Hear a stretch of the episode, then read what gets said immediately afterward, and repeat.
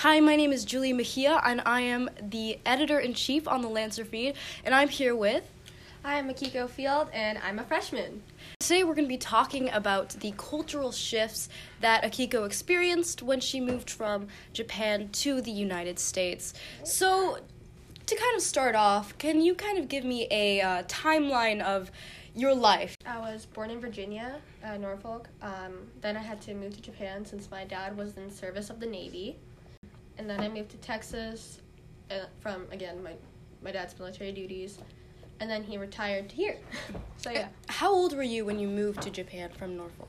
Um, I think I was like maybe one or two. I was still like a baby at the time. And then when you returned to Texas?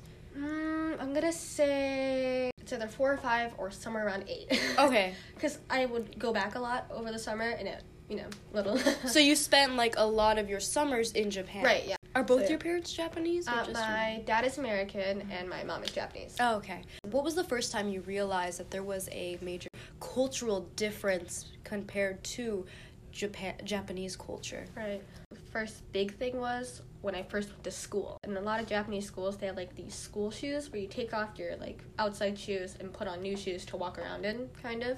So that was the big thing. As soon as I walked in the building, I started taking off my shoes when I was like, I don't know, second or first grade. Yeah. So that was really weird. And just uh, the language, really, because I really didn't know any English. Like, I knew like hi and how are you doing. That's like, you know, like those basics, basic words so I couldn't really like communicate with everybody. So I just be like, kind of like catching. I try to catch on with it, if that makes sense. Yeah. yeah, yeah. Would you say language was your like biggest obstacle when facing kind of this new culture? Um, I'd say for like a certain period, but I kind of got more of a grasp of it. I like knew English, but I never really used it. So I think once I got to school, first day of school, I cried because I couldn't talk to anybody. It was really funny. Um, but yeah, I think as soon as I got to know more people, and they would even like I had really great friends who would even correct me on my English. And what are some major uh, things that you've noticed are, are, are major differences between American and Japanese culture? I think I'm gonna say courtesy, honestly. Courtesy. Yeah, um, in Japan, they're like super strict and respectful about it. Like I could be hanging out a friend's hanging out at a friend's house. My parent, like my mom, would make me go out to the grocery store and just buy like pack of snacks or like juice as like a thank you gift for letting me like you know invitation wise. Where in the U.S., um, I think it's because maybe I just had more laid back friend parents that of my friends. So I'd be like, "Oh, hi, nice to meet you," and I'd be like giving them juice, and they'll be like, "What?" like they'll be like, "What is she doing?" Yeah. In general, like uh, I think everyone's experience this is is that kind of need to to want to fit in. You know, want to, um, I guess, assimilate, if you will. Right. Yeah. Do you think you felt that kind of pressure to kind of uh, Uh, fit in? Honestly, a couple times, yes. Every day to day basis, I try to like fit in. I've always been worried about fitting in Mhm. since again I never had an actual bond with friends. But now since I lived in St. Louis for like a really long time, it feels great to like Mhm. let people like get for people to get to know me more.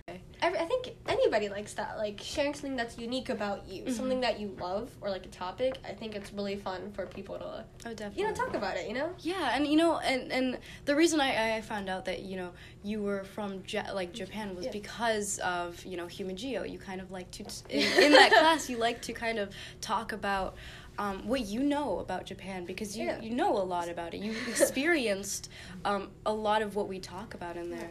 I yeah, I kind of wanted to also like open up a new window of stuff. I think it's kind of, like I love like learning about something new, Mhm. and then I want to also take it on a deeper level. And I thought maybe I could also try it. I hope it went well. Oh yeah, no. Share your Yeah. perspective of, you know, it, it's a completely different perspective Right. than people who are simply just observing because Right. you were there, you know what it's like, and I mean, not only that, but your your mom knows what it's like as well. So Right, yeah. yeah, it does. And I guess for my final question is, what would you say in general, like to explain to people who have never had that experience, what is it like to kind of be in this in this I guess two worlds where you have these two separate cultures kind of colliding. Well, honestly, I think experience is the best teacher. Like, I feel like you should like if you're gonna go to college, study abroad. I feel like that's the best way of teaching it. But if I had to really give like a good answer to it, not everything's the same. Hmm. Like of course there's some stuff that are the same, but not like it's not it's not always the same. Like personality rules or like regular regular like social norms, Mhm. it's all different. So it's like that. And I think experience, you really gotta go out and see what it's like. Yeah. It definitely takes like an open mind to be able to kind of experience those things Right. things. Yeah, like don't yeah, being a closed-minded person, it's not to help you at all cuz like you're never going to learn anything Right. from anybody else. So I think open-mindedness is a really big key to this. Yeah. no, I completely agree. Well, thank you so much for joining me. Um, Thank you so much for having me. this was really fun.